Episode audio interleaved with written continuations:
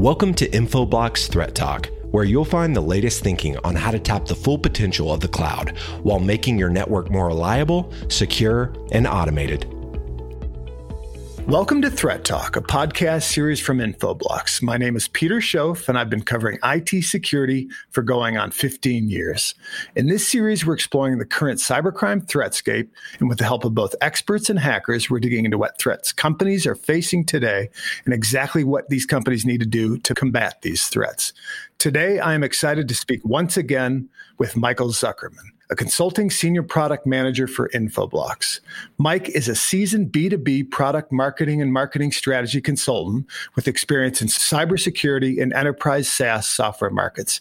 He has extensive domain experience pretty much in all facets of cybersecurity. In this podcast, we're going to discuss the importance of the ISO 27001 and 27002 standards and how having a robust cybersecurity framework and an information security management system will help you achieve such a framework and how Infoblox can help you meet and exceed these cybersecurity goals.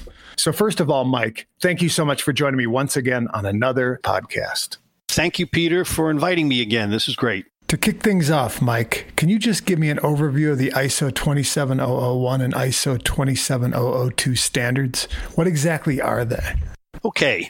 The ISO 27001 and the related ISO 27002 are standards that can be utilized typically by the CISO and team to address business risk and improve their overall cyber defense and strategy. The ISO standards help build out a more resilient information security framework so you can meet the threats that are out there today and very importantly rapidly adapt to new ones you know if you step back to the thousand foot view an information security framework around something like iso 27001 is a series of policies procedures and related processes that define how all your information is stored, managed, and ultimately defended, right? The goal is to lower vulnerability and risk. So ISO 27001 gives us really a complete taxonomy to the big picture, you know, an organizational structure as to how to organize all this, and then lets you dive down into any area to the critical details of implementation. It's a really good standard. Great. And basically, cybersecurity is a moving target. So you need people that are always keeping an eye on this moving target. So, how does this fit in with other important security frameworks? Well, ISO 27001 is one of several important security standards that we can use, your organization can use. There are about, in 2700 family, about a dozen standards. ISO 27001 is used by a little over one third of most major organizations and has, as I understand it, an adoption rate of something like 20% a year. So it's very popular and it's popular because it works, right? ISO 27001 has become a de facto standard to certify, you know, your information security management system. So these are really strong numbers supporting the standard. Great. Now, so what trends in the enterprise today would you say have brought about the need for these frameworks? Well, first of all, you know, the enterprise trends that have been hitting both digital transformation as well as the escalation in cyber attacks have become really key drivers to adopting these frameworks. You know, for digital transformation, we've seen a rapid expansion in SaaS application use hosted everywhere, growth of things like SD WAN for branch office management, an explosion of IoT. We all know that. And then teleworkers, right?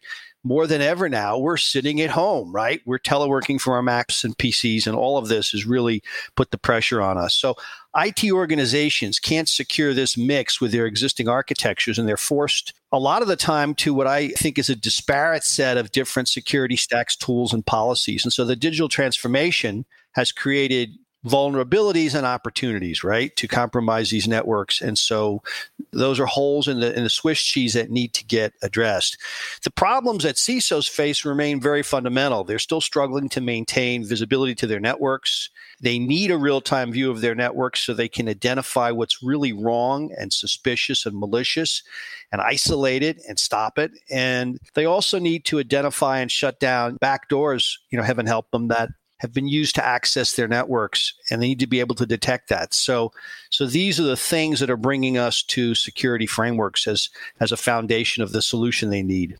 Definitely. And you mentioned digital transformation and also COVID 19. You know, cybersecurity is on the hot seat today. So any framework I imagine would be a big help. So, who comes up with these security frameworks and how and when do they decide a new framework is actually needed? Ah, you ask the right question. Different governing or guiding or collaborative bodies either decide one day to codify best practice because it suits the membership's needs. They're struggling with a problem trying to figure it out, or it's driven by regulatory compliance or governance requirements. So, for example, a different standard, NIST framework for critical infrastructure security, is used by maybe you know 30% of organizations and this was built by the national institute of standards and tech under government guidance you know, the Center for Internet Security, CSC, CIS CSC, is another widely used one, roughly by a third of organizations. And this was driven by recommended best practices to mitigate known attacks. On a different plane, the payment card industry data security standard, PCI DSS, was driven by founding members like American Express, Discover Financial, JCB International, uh, let me think, MasterCard and Visa, right? These companies got together and built a standard to secure financial transactions. And you really can't work with these online payment systems unless you adhere to these standards. Otherwise, you're creating vulnerabilities for you and your customers. And there's more. There's MITRE ATT&CK, which is very popular for attacker frameworks. There's the original Lockheed Martin cyber kill chain that most of us know, right? It's a very basic seven step framework. There's ISACA's COBIT. So all of these are the work of collaborative, best practice teams that got together because they needed something to enhance their defenses and in some cases supported by you know government mandates or large private industry mandates, such as for PCI DSS. Excellent. Now let's drill down on ISO 27001. Why is it important, Mike? Okay, I will try to stay at the thousand foot view, but I may drill down into the minutia. But I'll save us. I'll come back up at the end and bring us back to the right plane. ISO 27001 gives you the architectural blueprint to really build out a complete information security management infrastructure the entire plan is in a package for you. It's like someone did your management planning and said, here you go, follow this plan and it'll work out well. And it does. It presents guidance for deployment from policy to who in the organization should be responsible.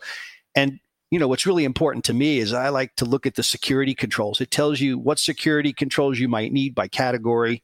So in terms of depth and breadth, it could be the most comprehensive standard available for you to use to build out your own framework. Now, just so you know, just when you thought it was getting easy, ISO 27001 includes 14 security control clauses, and each of those contains a total of 35 security categories and about 114 controls. So each clause defines security controls that contain one or more security categories, and each security control category defines a control objective. What is that, you ask? A control objective states what's to be achieved and the controls that can be utilized to achieve that objective. There's a lot more detail in the companion spec ISO 27002, which includes a lot of implementation guidance and other information, such as legal considerations, references to other standards. There's lots to learn, but you can find and acquire this all online, and it's extremely well written and wonderfully definitive and complete. And it definitely sounds comprehensive as well. So let's focus on the next one, ISO 27002. Why is it so essential for today's cybersecurity? Well, from a practical perspective, you know, once this, again, 27002 is a supporting standard that helps you with the implementation of 27001. Organizations can achieve certification to 27001, but there's no real certification at 27002. Said differently, ISO 27001 lays out the framework to create that ISMS, right? That information security management system. In contrast, ISO 27002 contains the best practices that you can select to use to build a complete ISMS.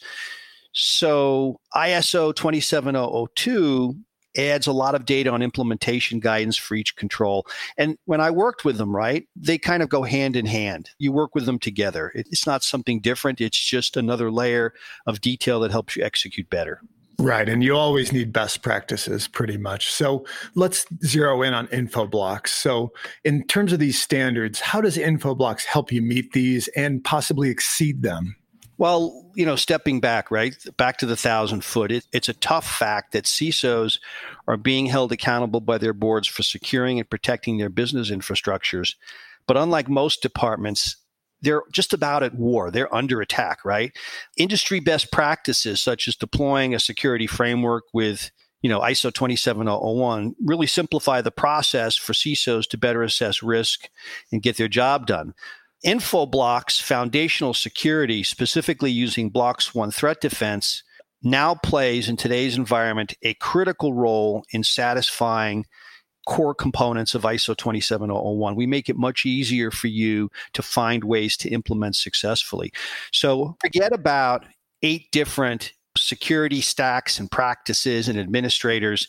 For things like DNS related security, you now have one point of high visibility, which is a critical part of ISO 27001, and complete control for your on premises facilities, your branch offices, your clouds, your teleworkers on Macs and PCs. You have one uniform and consistent administrative place where you can control all this stuff. And for most other technologies, between cloud and on premise, you just don't have that kind of control. So we give you a very powerful thing. Our IPAM services, which is a directory, right, can identify activity on your network in real time to you know, provide asset inventory and activity logging. Compromised endpoints can be quarantined if you integrate with something like your NAC in the event they've been compromised by malware that you know gets inside the perimeter. BloxOne threat defense can identify and stop cyber threats that are trying to use DNS tunneling to steal your data and uh, stop activity to any known or suspicious malicious command and control servers. We have a lot of special technologies under the hood that make that work.